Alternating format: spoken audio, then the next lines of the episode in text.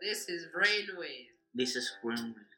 This is Brainwaves. My teacher wishes the rainway. Catch some brainwaves. This is a podcast. The a podcast about teaching. I mean, the best podcast. This is my favorite podcast. I podcast. love rainway. You're listening to Brainwaves. Wait, so is it Brainwaves podcast? The Brainwave. Po- wait, no, the Brainwaves podcast. Brainwaves? We are rainway. What a rainway. Whoever you are, wherever you are, and whenever it is, you're catching some brainwaves, the podcast aimed at making us all more informed, inspired, and connected educators. Coming to you from the pinnacle point of the Professional Development Office in almost always sunny Longmont, Colorado. I'm Shane Saeed, and sitting next to the one, the only, Susie Evans. What's up, Susie? We are closing out 2022 as we record this, and by the time this drops, it'll obviously uh, be a brand new calendar year.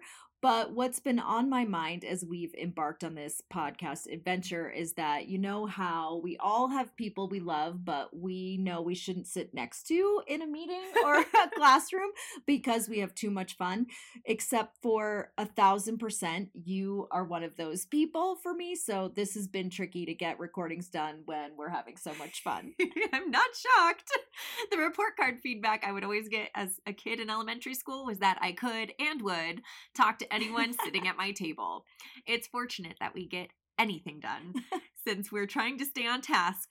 What learning are we embarking on this week's podcast adventure? So, the last episode, we talked about finding our community and our village as educators, but this week we wanted to shift our focus to relationship building inside the classroom and talk about how we can really connect with our students on a day to day basis. You know, I agree with every sentiment. Relationships are the foundation of everything we do in the classroom. In 2020, I was approached by Jimmy Cassis to write a book, and when he asked what I wanted to write about, I said relationships. We are all told how important relationships are, but we're never explicitly given the tools to put theory into practice. In my book, which is called Be the Flame, I work to align theory with practices by outlining ideas and activities to support relationship building in the classroom. In short, relationships are really important to me. With that, I know we have a couple of very special guests this week to talk relationships and community building. Drumroll, Susie, who is our first guest? Today, we are continuing to build up our Brainwaves community and network as we discussed in the last episode, and are speaking with the amazing Clint Pulver. Clint is an Emmy Award winning speaker whose understanding of building a sense of ownership and developing a successful culture is something that we can all aspire to in our classroom environments. I am thrilled about this interview. I had the opportunity to see Clint do a keynote speech at a conference this summer and left his keynote speech not only feeling inspired but validated for my personal emphasis on the importance of building relationships. Absolutely. I tore through his book, which is called I Love It Here, over the Thanksgiving break. And even though it's primarily targeting the business world, in my mind, I just kept substituting the word teacher where he referred to managers and the word students for employees and the classroom for the workplace.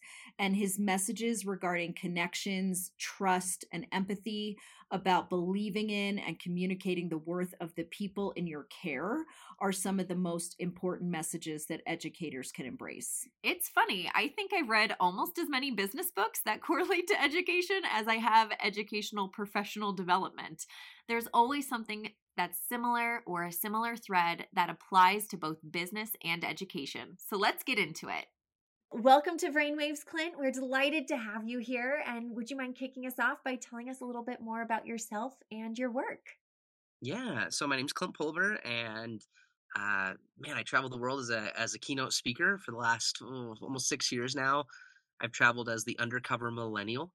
It's kind of like undercover boss without the makeup. Uh, I'd go undercover into districts and organizations as someone who was looking for a job, and we kind of found these unscripted truths behind how teachers and administrators were creating classrooms and organizations and districts and schools that people never wanted to leave. And so I spend a lot of my time traveling the world, speaking to educators and working with school districts all over the country and helping them to create an environment that, that people in education don't just survive, but they can actually thrive in. and I love that. And it's been a it's been a it's been a great ride. I've been a professional drummer for 24 years now, and uh, yeah, music is a big part of my life. And my life was majorly changed because a teacher handed me a pair of drumsticks when I was early, early in my years of education, and totally created a moment that changed my life forever. So, and I'm a husband and a father, and just yeah, a lover of life, and lucky to do what I do. Oh, I love that. And I think I want to pick out this one phrase that you mentioned just beyond survival because again, after COVID, right? We I think it's so important for us to emphasize moving out of just survival mode. That that's not sustainable. That's not you know every anyone's dream oh when i grow up i want to be in a job where I, i'm surviving every day we want to create environments where where we want to thrive not just survive so, Clint, why do you think you're asked to speak so often at educational conferences, given that you really are known for your work in the business world? Yeah, I think a lot of it stems from the, the the the Mr. Jensen story about the teacher that changed my life with a pair of drumsticks. That's definitely a part of it, but I think a lot of it is is because in the keynote, I um, it's an experience, not a keynote. It allows educators to see influence. And I think sometimes in education, we don't always get to see that. You know, you, you love the child while you have them for that year in your class or for that, that certain period of time, and then they move on. And sometimes you don't get the thank yous. You don't get the student coming back year after year saying, You changed my life. And, and just because you don't hear that as an educator doesn't mean that it doesn't happen. And in the, in the program, I tell the story about the teacher that changed my life in third person. So the audience has no idea that I'm the kid in the story. Mm-hmm. And then I reveal that I am, and then we reveal the drum set, and I sit down and I I I play, and they get to see. My goodness, look at the influence. They get to see that, and again, I think it's a reminder that just because you don't see it every day in education doesn't mean that it doesn't happen, and it matters, and it does happen. And so I think that's the power in in what the educators love to see and experience during the during the show. And I can attest to that, actually, having seen you keynote and speak at a conference this past summer. And it was incredible. Uh, and my favorite part was you drumming to Def Leppard. Um, well, you know, favorite part entertainment wise, but the content that you were saying, every, I just, I felt myself nodding along with you and just going, yes, exactly. Relationships are key to knowing helping students be able to see the greatness within themselves right we are the calibrators in their world for a large amount of time especially when we have them during the school year we almost spend more time with them than their family does. Mm-hmm. and so it is just it, it is incredible watching you speak about this content. So like i said i can i can personally attest to how wonderful your keynote is. Yeah thank you. I love it i love it and i i think it's it's one thing to just be a presenter it's another thing to really believe in your message and and love what you do and it's affected me in my life to literally every degree and so to get up there and to share that is always just an honor and something i never take for granted so thank you of course and then you in your presentation in your keynote and then also in your book uh, you talk about the four types of teachers um, mm-hmm. For our listeners who haven't yet read the book or haven't seen you speak, can you talk a little bit more about the four types of teachers? Yeah, so these four types of teachers they exist in every single district. Doesn't matter how awesome the district is, uh, they they are there. Um, we would always evaluate these four different types of teachers based off of two things: the standards they would have in the classroom, and second, their ability to connect with the students. Mm-hmm. So standards would be a good example of like classroom management, curriculum, developing a student, performance. Those are standards we have in education. The connection side is kind of the intangibles, the things we can't trace, making sure a student's seen, they're heard, they're understood. And so those are the two variables that we use and and and and and kind of the metrics that we um, operate in to to evaluate the the the what's the right word the the solution or the outcome of what these teachers created in the lives of their students. So the first teacher is the removed educator. So this was the teacher that was really low on standards and also low on ed- on on connection. So this is the educator. They're just burnt out. They're tired. They're removed. They're so tired and they're kind of in the school, but they're not into it. And so, what does this create in the classroom experience? Disengagement. So the students become removed as well. Like you're just one of the many teachers in their lives. Like you're just kind of, you're there. Like you're one of those teachers that I, I look back on my career and there's many teachers I don't even remember their names because they, they didn't remember my name. Like they just were removed from the mm-hmm. experience. The second teacher is the buddy teacher. This is the teacher that's really high on connection, low on standards. So this is the teacher that wants to be everybody's friend. They just want everybody to be loved. We love you. We love you in this school. I love you in my class. They would rather be liked more than they're respected. Uh, They don't want to ruffle feathers. Like, oh, I just don't. I don't. I don't want your parents uh, yelling at me. I don't want any drama. I, I, you know, I don't really care if you turn your homework in. I, I just want you to love me. And so, what does this create in the classroom? It creates entitlement, as a sense of where, where almost the, the students become more of the teacher in the class than the teacher does, because the teacher's just a homie. The teacher's just one of the students almost. The the third educator is the controller.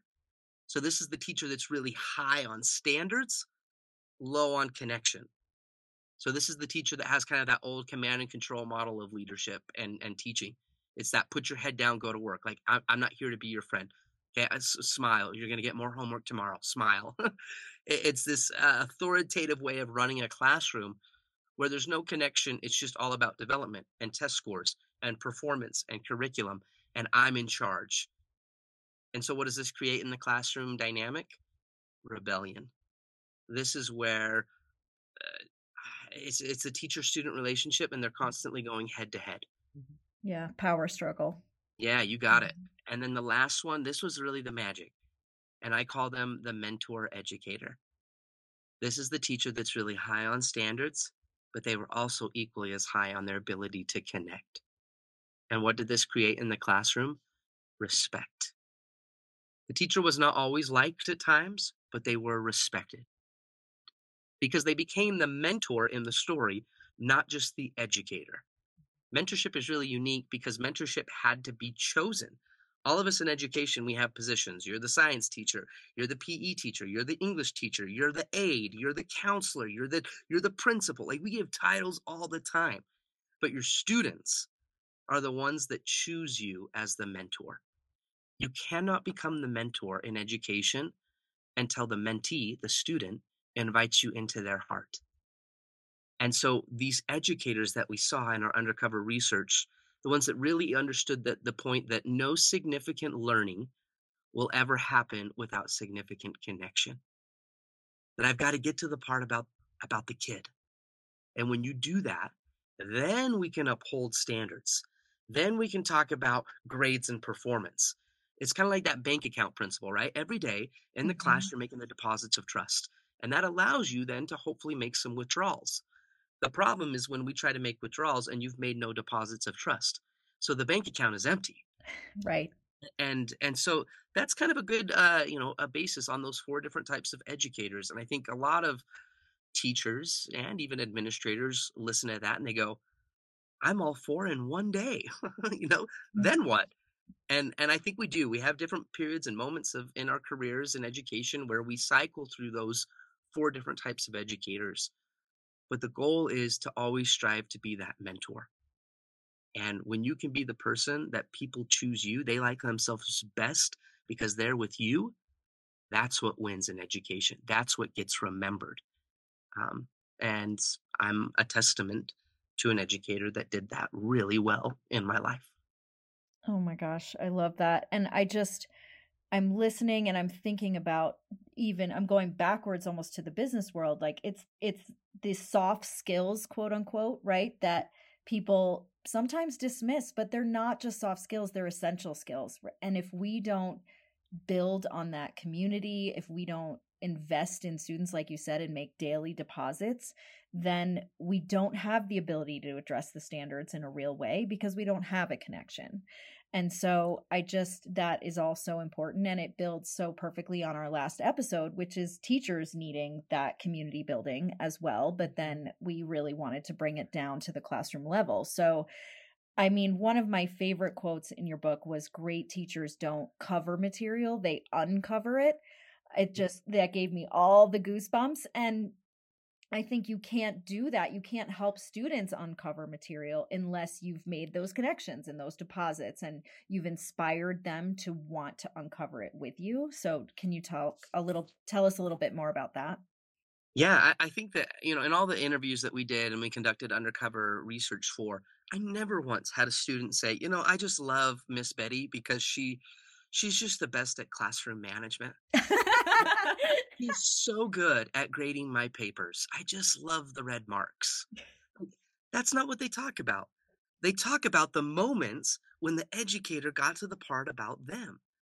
They talked about the moments where, you know, they were having a bad day and that teacher uh, took them on a walk during recess. Or, or that teacher sat down and just made something special for them or created an, an opportunity or sat down with them and said, Hey, I just want you to know, like, I see all of these things in you. And I just want you to tell you tell you this week, I want you I want to tell you five things that I saw that you did that made our class better. Like that's what kids remember. We don't remember days, we remember moments. I don't remember curriculum, I remember moments. Definitely. Well, and so what you were just saying reminds me kind of coming back to the analogy of um, banking, right? I love mm-hmm. analogies, metaphors It helps us make connections in our brains. Um, and yeah. putting in the work ahead of time with connection, as you mm-hmm. said, creates uh, deposits in so that you can make withdrawals. And then if we're talking about stocks, then additionally, it pays out dividends in the end. So when teachers say, I don't have time to do the connection building that you want me to do, we're saying it's going to pay out later in the year when you do need to push, when you do need to hold that student to high expectations and standards. And a lot of what you write about in your research really aligns even with culturally responsive practices and being the warm demander. So making sure mm-hmm. that you know you have that high connection but you're keeping the same high expectations for students as well and how important it is that we have both so that as you said students remember moments um, they remember is it maya angelou that says uh, students might not remember what you teach them, but they certainly will remember how you make them feel. Mm-hmm, mm-hmm. And we, if we want them to continue to have a great experience in education and buy into education is valuable, we need to also make sure that they connect to it and mm-hmm. connect to us. Yeah, because you you you become the advocator in the story, not just the developer when that happens. Yes. And so when it when a student feels like they're being advocated for, not just pushed, right. or not just demanded of or just uh, uh, I don't know what was just ragged on. Like, and it happens mm-hmm. sometimes in education. Like, give me a break. Like, stop. Like, that's when you're you're you're just the teacher. You're one of the teachers. When you're the advocator, when you're the mentor, mm-hmm. and and it's coming from a place of like, again, loyalty, connection, buy-in, moments. Mm-hmm. You're the person that's here to help me live my dreams, not just push me to hand my homework in, there's a difference. Yes. There's a difference. Yeah. Absolutely. Like thought partnering with students versus just always being the sage on the stage in the room, which brings me to one of my other favorite quotes, which was you may be the most knowledgeable person in the room, but if the members of your team can't translate your knowledge into action, it means nothing. And that was my other goosebump moment because it's really defines the essential shift we need to make from that old school I, teachers always in the front and knows everything, all knowing, to more of the guide on the side and teachers truly giving ownership to their students and as you mentioned it's more than being just about a good leader. It's actually our responsibility to mm-hmm. make that shift. Yeah, absolutely. I think it comes down to again, how do people experience you? And how do they experience themselves when they're with you? That's a resounding theme that I think every teacher needs to think about, not just when the, with the teacher and student relationship, but also the teacher to teacher relationship. That was a huge part of our research as well, because the number one factor that kept a teacher in the classroom was always the student. Always that I, I'm here for the kids. The second contributing factor was peer to peer collaboration, peer to peer support.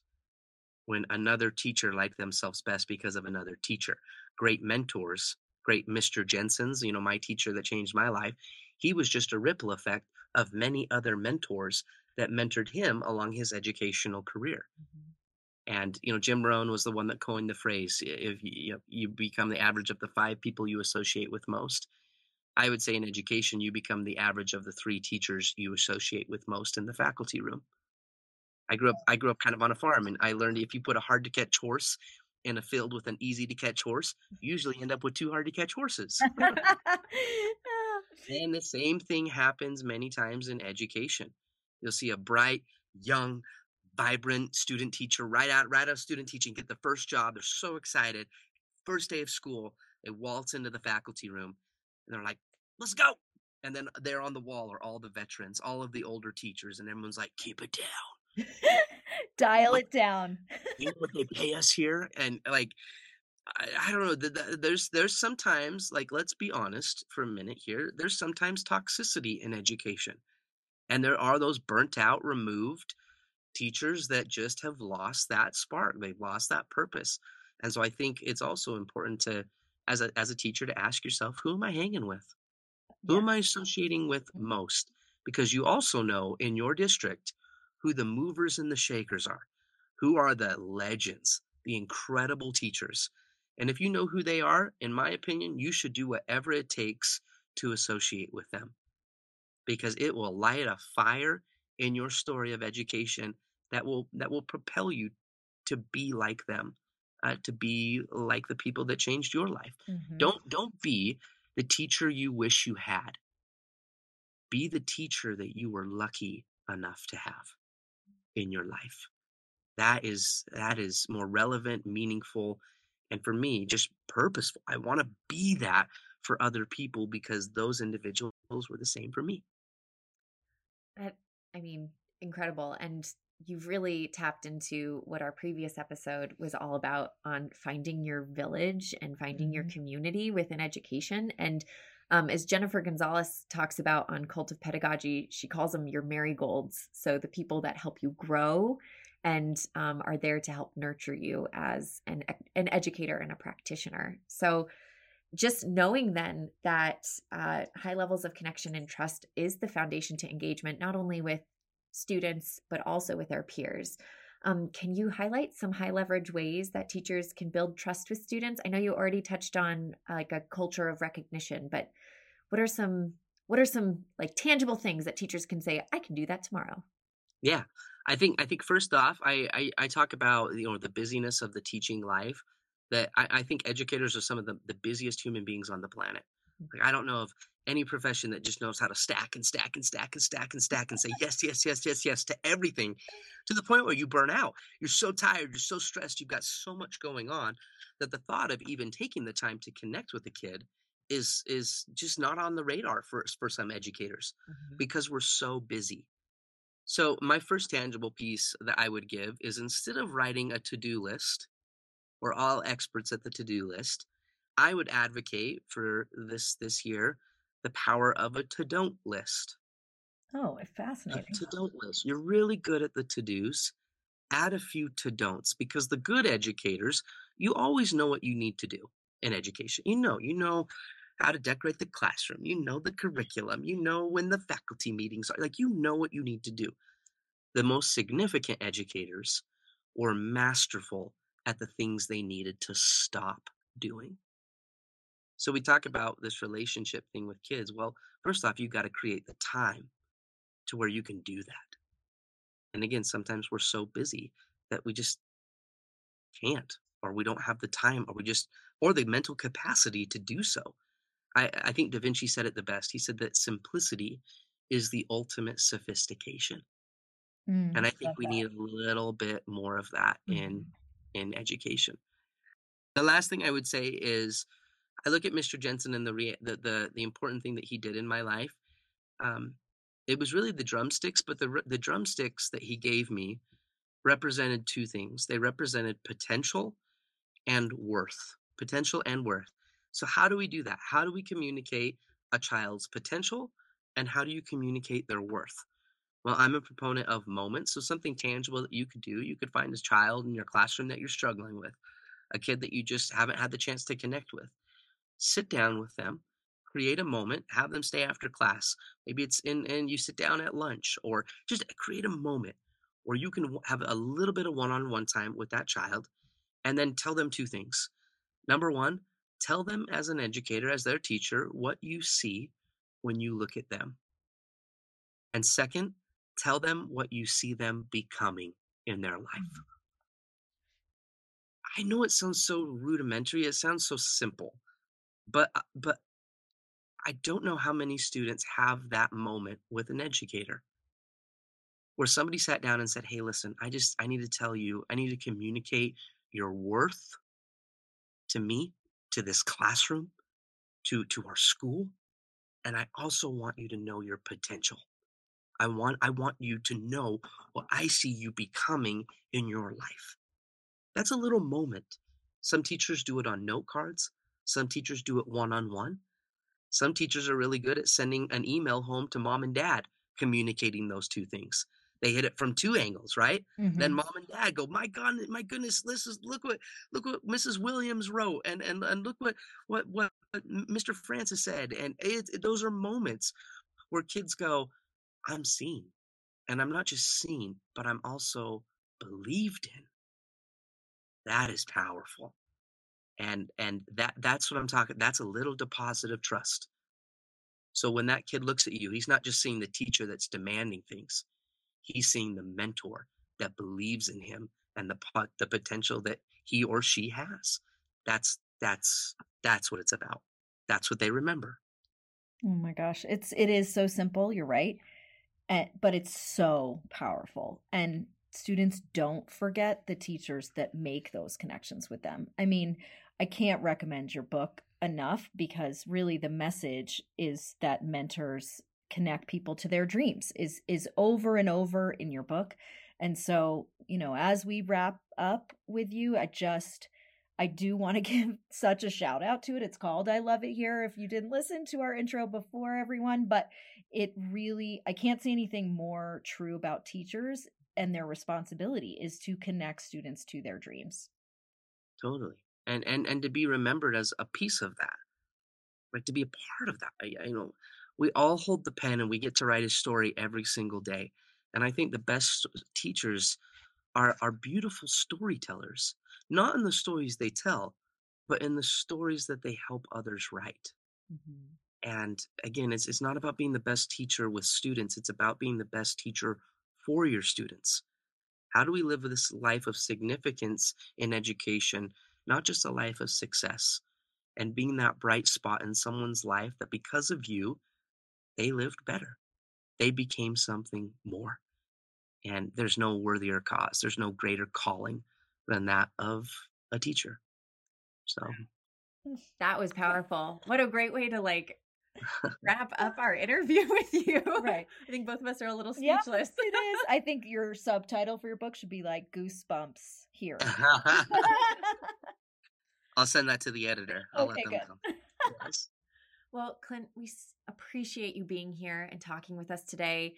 We'd love for you to plug any new work that you're working on, your book again, and then also let the listeners know where can they connect with you. Yeah, I, uh, my my website clintpulver.com is always a great place, and then Instagram, I had all the social media handles, LinkedIn, all the places, and happy to connect with with anybody at any time, and just yeah, and, and thank you for buying the book, checking the book out, and reading it. And it is kind of a business book, but it's written and tailored. It can everything can be applied to whether you're a mother, a father, a teacher, a spouse, a part, whatever. It's all about creating a place and an, an, a, in a, a classroom, an organization, an environment where people don't want to leave that. How do we do that more? And so, yeah, check it out. And thank you to you both for your time and reaching out and letting me be a part of this. It means a lot. Thank you so much. We appreciate you. Thank you. So, like I said, literal goosebumps here. I really do believe that should be the subtitle of his book. Oh my gosh, I wish you all could see our faces and the giddiness that we are feeling when he said, Oh, Susie, what did he say? You cannot become the mentor in education until the mentee or the student invites you into their heart. My jaw dropped. It was amazing. It's so true. We can teach all we want, but learning is a two way street, and students must trust us to make the most of our time together. That was one of my favorite quotes for sure. And then his emphasis on little moments is what I really want to highlight so it feels tangible and realistic for teachers to accomplish. Just think about those little daily deposits you can make with your students. So when you do go to withdraw from the bank, it's full. Yes, and I totally appreciated his tangible ideas of things like leaving a note, speaking with students one on one, or even better yet, emailing families because they always love to hear what great things their kids are doing. So, as we mentioned in our relaunch in January, we are 100% committed to bringing you not just educational giants, but also teachers that are still in the classroom getting it done every day we are actually going to double down on this and create separate episodes for these amazing teachers. We're calling it Mini Waves because Shane Saeed is the cutest, most creative human ever. And frankly, we have found it to be very tricky to schedule multiple guests for the same episode. Mostly because, spoiler alert, teachers are really, really busy teaching. Yeah, uh, shocking. Teachers busy? We'd never heard of that before. So I can't take all the credit for the mini waves. I might have been inspired by some of the true crime podcasts that I listen to and their hometown mini-sodes.